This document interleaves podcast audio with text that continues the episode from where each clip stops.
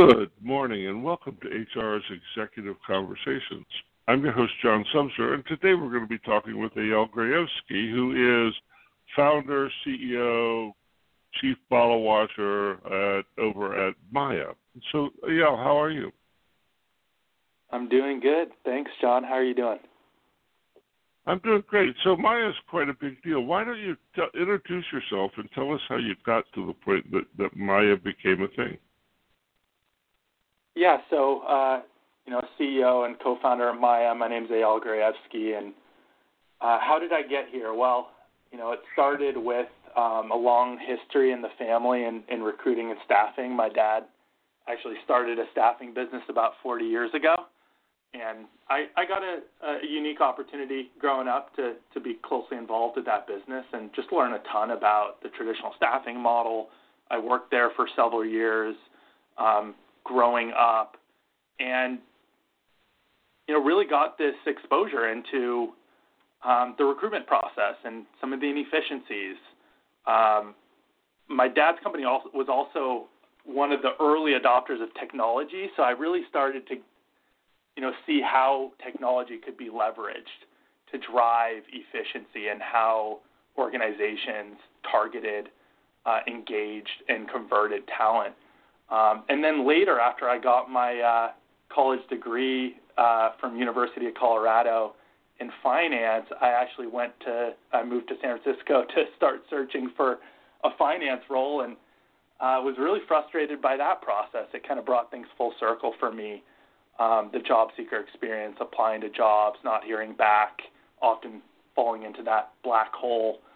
Um, and it really inspired me to build my first business. So uh, this was back in 2011, early 2012 when I started FirstJob, and um, so that was really my foray into entrepreneurship in the space. And we built and operated a marketplace focusing on early career talent, and that you know further strengthened my um, learnings and expertise in the industry and understanding of of some of the pitfalls. Um, and you know what we saw was people didn't hear back, and recruiters spent so much time uh, on repetitive work and uh, how manual the process was, particularly at the top of funnel, and that that inspired us to build Mya, which I'm excited to talk about today. That's great. So what does what does Mya do? So Mya is a recruitment automation platform powered by conversational AI. Um, so what we're doing is we're leveraging natural language processing and machine learning techniques to automate communications and outreach with job candidates across the end-to-end recruiting process. Um, so there's many different ways in which you can use this technology to drive efficiencies and a better experience um, throughout uh, every phase of recruiting.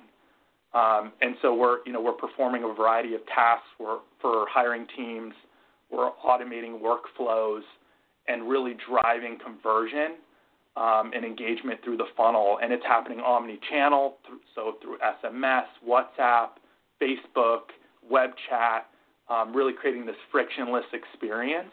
And then we're adding other layers of technology to help uh, connect the right candidates to the right jobs, um, help with calendaring, um, and really just building that end-to-end stack to drive um, automation for our clients. And it's integrated. Uh, we work with um, over 460 brands today, um, both staffing and corporate.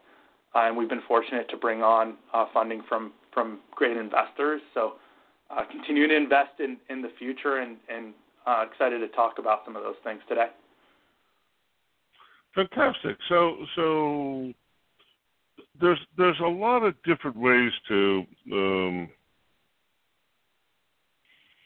interpret some of the things that you've said. Um, um, so conversational AI um, ranges from a sort of a dreamy concept of AI that actually understands the interaction that you're in and doesn't and, and has sort of flexibility at its edges to conversation that's really sort of a verbal decision tree.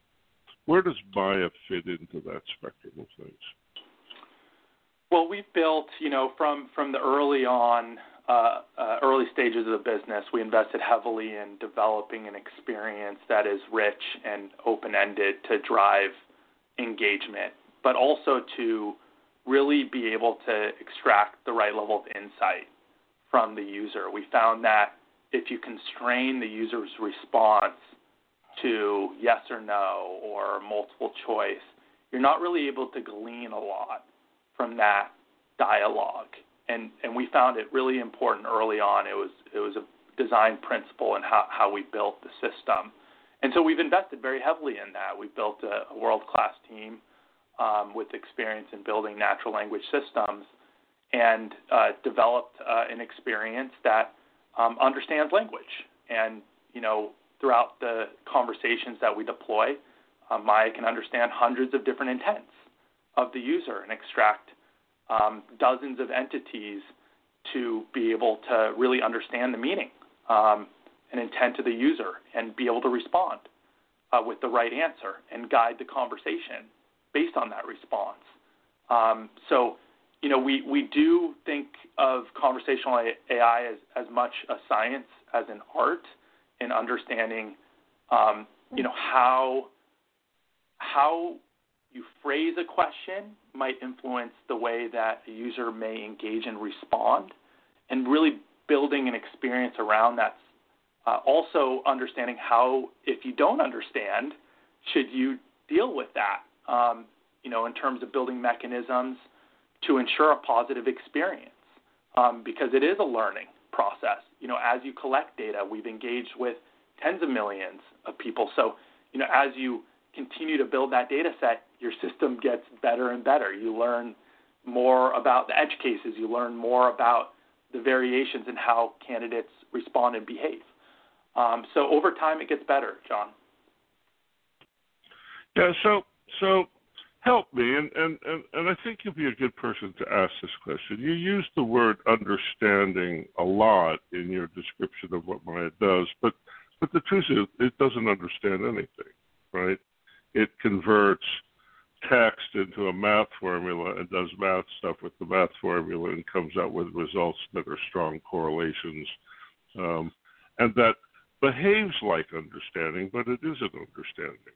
And so, so help me explore some of that edge of things, right? Because because it's it's a convenience, it's it's a um, an affordance to to describe it as understanding. But that, I think that sort of overpromises what's possible, don't you? Yeah, well, it's a goal-oriented system, so you're you're engaging a candidate who has a specific motivation to get a job, right? And what we're doing is in that goal-oriented conversation, we're learning how to interpret um, what the user's saying, so that we can guide them through that process and extract the right information to be able to deliver um, and convert them into the right opportunity. Um, so, you know, today, if you think about the experience before you're able to apply this conversational approach, they apply, they don't hear back. Um, you know, if you're able to engage and guide them through the process, that's a far superior experience. Um, and so, you don't need to um, achieve human level intelligence to deliver huge amounts of value to both the candidate and the employer. Um, but what we are doing is achieving a very robust and rich experience to deliver on high engagement, high satisfaction, high conversion throughout that process. Um, so you know, I think the terminology is really semantics, you know, understanding, interpretation. Um, we're really good at taking a user message and interpreting and understanding what that user's intent is so that we can guide them through that experience. Okay, so so we we could run down that rabbit hole for a very long time. Um, um, what what are you seeing changing in the recruiting market? You're right at the you're right at the front edge of the recruiting market. Um, what's going on? Oh man, uh, so much. You know, obviously right now there's uh, a big shift in the market, but you know over the last few years, uh, we've seen a proliferation of AI-based solutions. I think that's been one of the big um, trends, you know, over uh, at least in, in recent times. So, you know, systems like we talked about that engage and communicate with candidates, matching technologies that are getting better, um, that allow recruiters to quickly identify the right candidate or candidates to to the right jobs. Um, workflow automation systems, predictive analytics, and big data. You know, how do you uh, inform better process and decision making? Uh, candidate relationship management. I mean, there's just this awesome proliferation of new tools. Um, there's also been trends towards consolidation, which has been interesting. You know, larger players uh, wanting to incorporate more of that technology and, and become more competitive and provide uh, more horizontal uh, solutions that cater to a broader range of, of use cases. Um, we're seeing bigger investments towards digital transformation. Um, so organizations are catching on and, and you know have an increased appetite um, to automate and, transform their processes. And all of this has really pushed the bar up in terms of uh, the value that organizations demand. So it's really pushing us all um, to, to push the envelope in terms of how we build our products and go to market and um, you know, sift through that noise. So, you know, it's it's been interesting. It's been exciting to be a part of, and uh, yeah, I think it's presented a lot of great opportunities. So, lots of new technology. How do you think? Do you, do you think it's being broadly adopted? I, I wonder sometimes. Well, it's a you know it's a progression, right? It's an evolution. Um, you know, it starts with early adopters, and um, obviously every stack or, or type of technology um, goes through different phases of, of adoption and evolution. Um, conversational AI, we were a big part of creating that category, and um, you know we went from just a few companies kind of eager to jump in and take a bet and and be the the front runners, and and now we're you know we're in a market where uh, you know I, I think the latest stats were like 30 or 40 percent of organizations are actually either looking at this technology or already adopting it. So, you know, we're starting to get into that phase where people are following um, those early users. Uh, so yeah, I mean, it's still it's still relatively early days, depending on what technology and, and what space we're we're talking about. But absolutely seeing um, increased adoption over the last few years of, of technology and, and investment towards innovation, transformation. That's that's an absolute trend we're seeing. So, what's the pandemic doing to this? Uh, is it is it making it um, uh, better or making it worse? Is it slowing things down or is it speeding things up? Well, you know, in the early innings of this pandemic, obviously um, organizations were in shock. I mean, the the bottom fell out on the economy, and um, you know, uh, for for the right reasons, uh, companies were trying to figure out how to adjust and what to do and scrambling.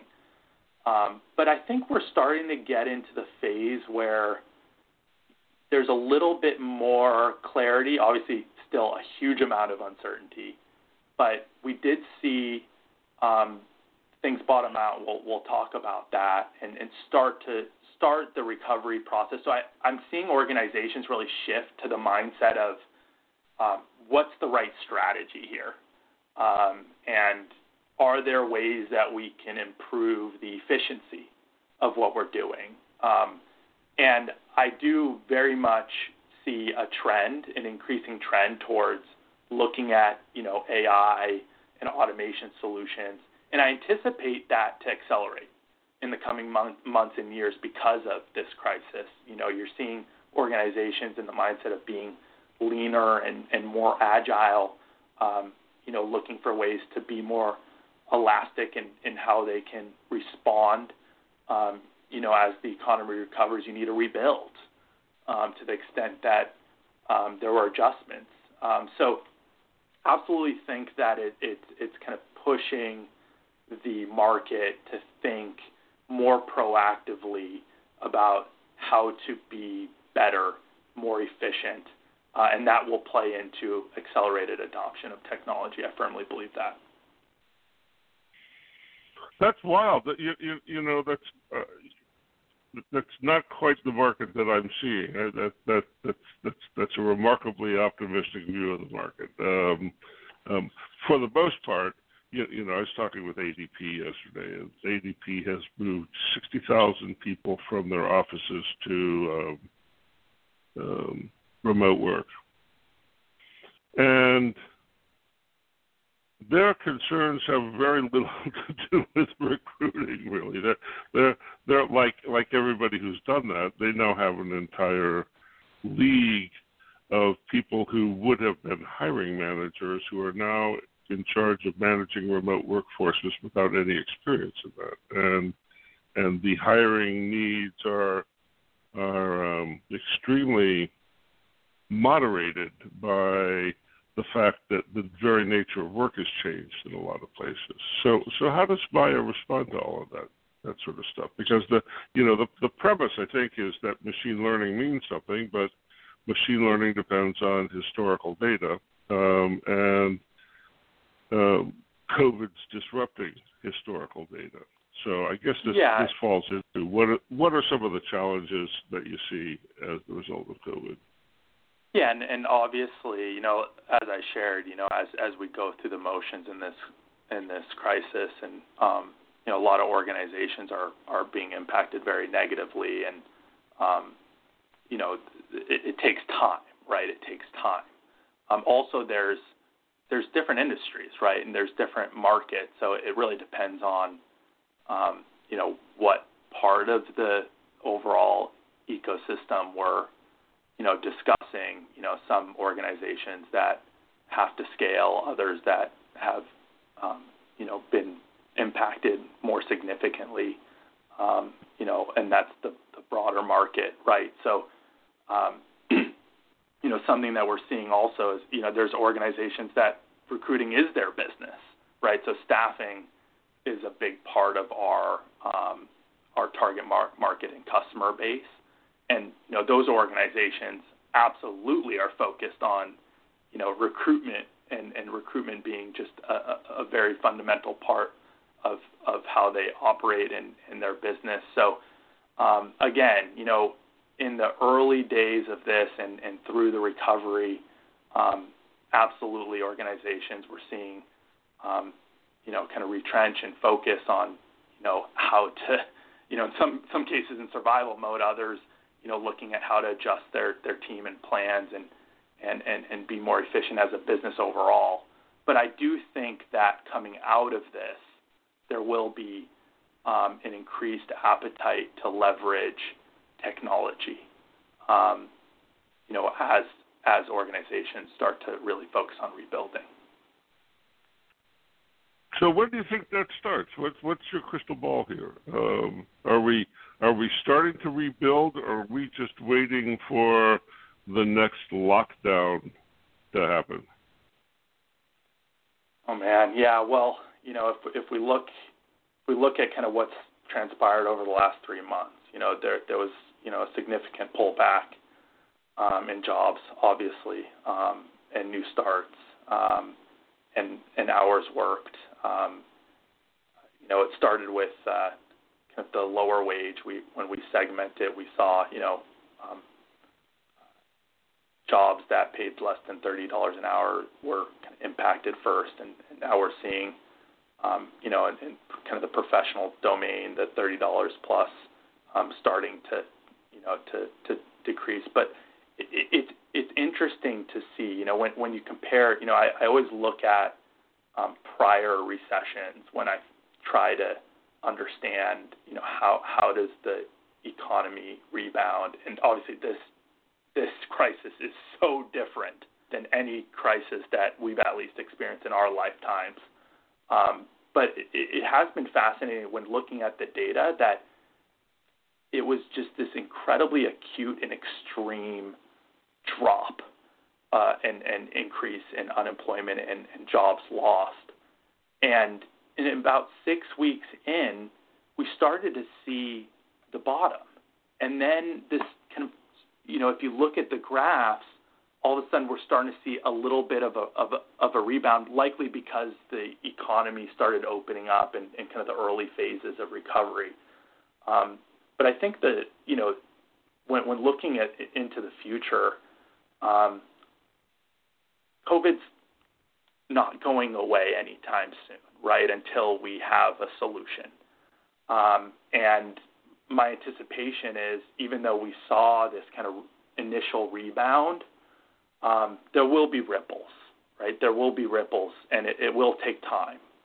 Um, there's also, of course, you know, the risk of a, a, a second wave, and you know, if you look at prior epidemics, um, you know, in the fall, uh, there was this kind of resurgence, right? And so, um, I do think, you know, I, I am, you know, inherently optimistic as a as a person, but I do think that we'll probably respond more quickly than we did in the first wave.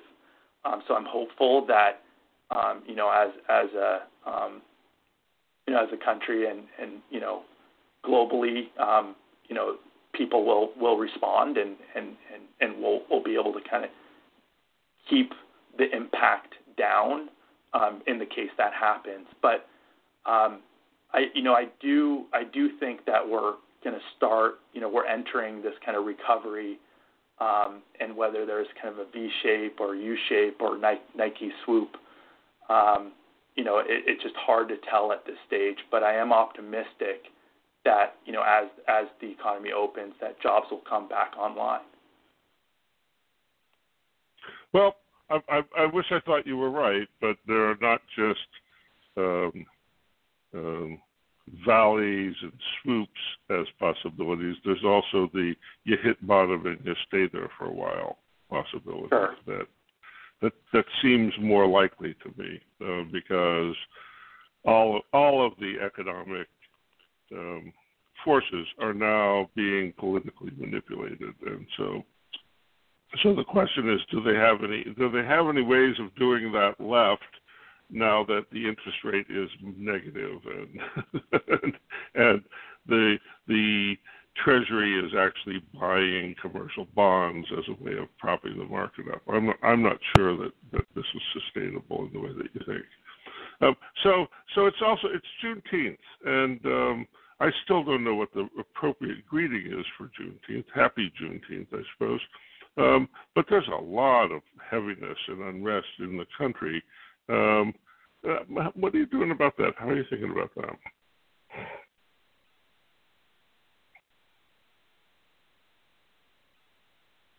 No, Lisa? So weird. Hey, John, can you hear me? I can. What happened? Uh, well, I uh, I was using my landline and it it's a wireless device and um, I guess the battery ran out so I, I jumped back on on my on my uh, mobile phone. Sorry about that. That's all right. That's all right. So so we were on uh, sort of a Juneteenth question. Um, what are you what are you thinking about um, the despair and unrest in the country? How how does this make sense to you? Yeah. Um, you know, today obviously being Juneteenth marks an important milestone in, in the ending of slavery in this country, and you know we we decided to observe that as a company holiday. Um, so the team's taking the day off to focus on these issues. Um, but you know, I think it's important to note that while slavery was technically abolished, um, the unequal treatment and oppression of Black lives continued, and it still exists in many forms today. So um, you know, we we've been um, you know creating an open discussion um, as a as a company as to how you know we can um, you know really help drive the change that's needed. Um, and you know we um, I think it's it's so important that you know as a leader uh, we speak up um, on these issues and, and create a safe safe space for the team to be able to share their thoughts and um, open discussions um, around these issues. And you know, one thing that you know we we've done is we've put together a plan, you know, as to how how we as an organization are are going to not only speak about these issues and um, you know, continue to educate ourselves, listen, learn, uh, reflect, but also act. You know, I think action is is so critical to, to help drive you know real sustained change both individually and, and as a company. So you know we we put together a plan and um, you know it's been incredible to see you know how um, the world has responded um, you know to the to the racially charged violence and um, you know, especially in, in, in, recent times, but this has been a long-standing issue. Um, so, you know, uh, you know, as as an organization, we we took a, a stance and um, opened a discussion. It's been also incredible to get input from the team. You know, not only in terms of how we can address these issues as a product, but you know, as a company, and, and, and apply a bigger focus and emphasis on things like diversity initiatives, um, on, on, on ways to kind of really open up uh, the discussion and create create that safe space um, as a team and as, as a culture. Um, and on a personal level, you know, spending a lot of time educating myself on these issues. Um, you know, I, uh, you know, I, am blessed in many ways, and you know, I, I, I don't, I can't say I know what it's like to experience the world, you know, as as someone who, you know, um, is in in a position of disadvantage and um, so you know spending a lot of time looking for ways how i can personally contribute um, towards this movement. So so there's a, there's an interesting thing. For me this is about structural racism. And so for me what structural racism means is that as a white person of privilege my behavior is inherently racist not because there's something fundamentally wrong with me, but because I live in a structure that um, is is very hard to change and is inherently biased in my favor. Now, the way that that happens, if if I don't, if I'm not intentional about my racism, then then what that means is that the processes that I'm involved in support, sustain, um, the structural racism. And so Mya um, automates those processes. Um, and and my question for you is: Do you have like an ethics advisory board or some um, oversight operation that looks at the things that, as people of privilege, we may not be able to see that are the consequences of our work? How do, how do you handle that? Yeah. How do you, how do you critique the design so that you don't perpetuate the problem? Yeah, and, and first to start, you know, I wholeheartedly agree that you know this is a systemic issue, and and bias is not only prevalent in in the recruiting process, but in all phases of life. Um, and you know, our mission from day one was to create a far more efficient and equitable job market for all. So you know, from from the early days, we placed a strong emphasis on how we design our product to, um, you know, create a, a, level playing field. And so, um, not only having teams that focus specifically on that and, and, and, building diversity into those teams, but also in how we design the product um, and how we test against that um, and, and track and measure and iterate against that. So um, absolutely, we you know we have the the right oversight in place, and you know when you think about our approach, you know we're we're really focused on um, creating a more objective. Uh, you know, if, Mya is in the screening process, it's all around being prescriptive and objective and, conscious about the types of questions that are being asked and how um, those decisions are ultimately informed, um, not made by our system, but informed to improve that top of funnel uh, uh, experience and, and, reduce bias in that top of funnel experience.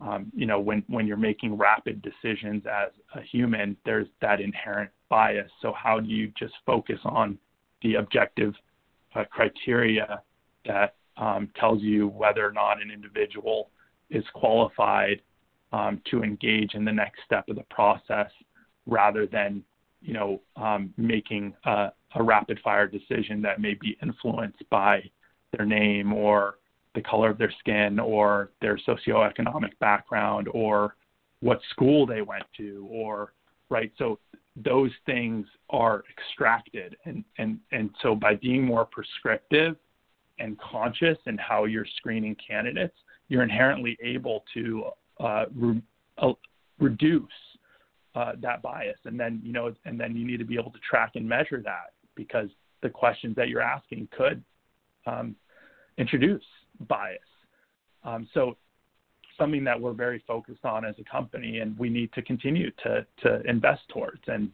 and continue to to look at ways to to create an impact.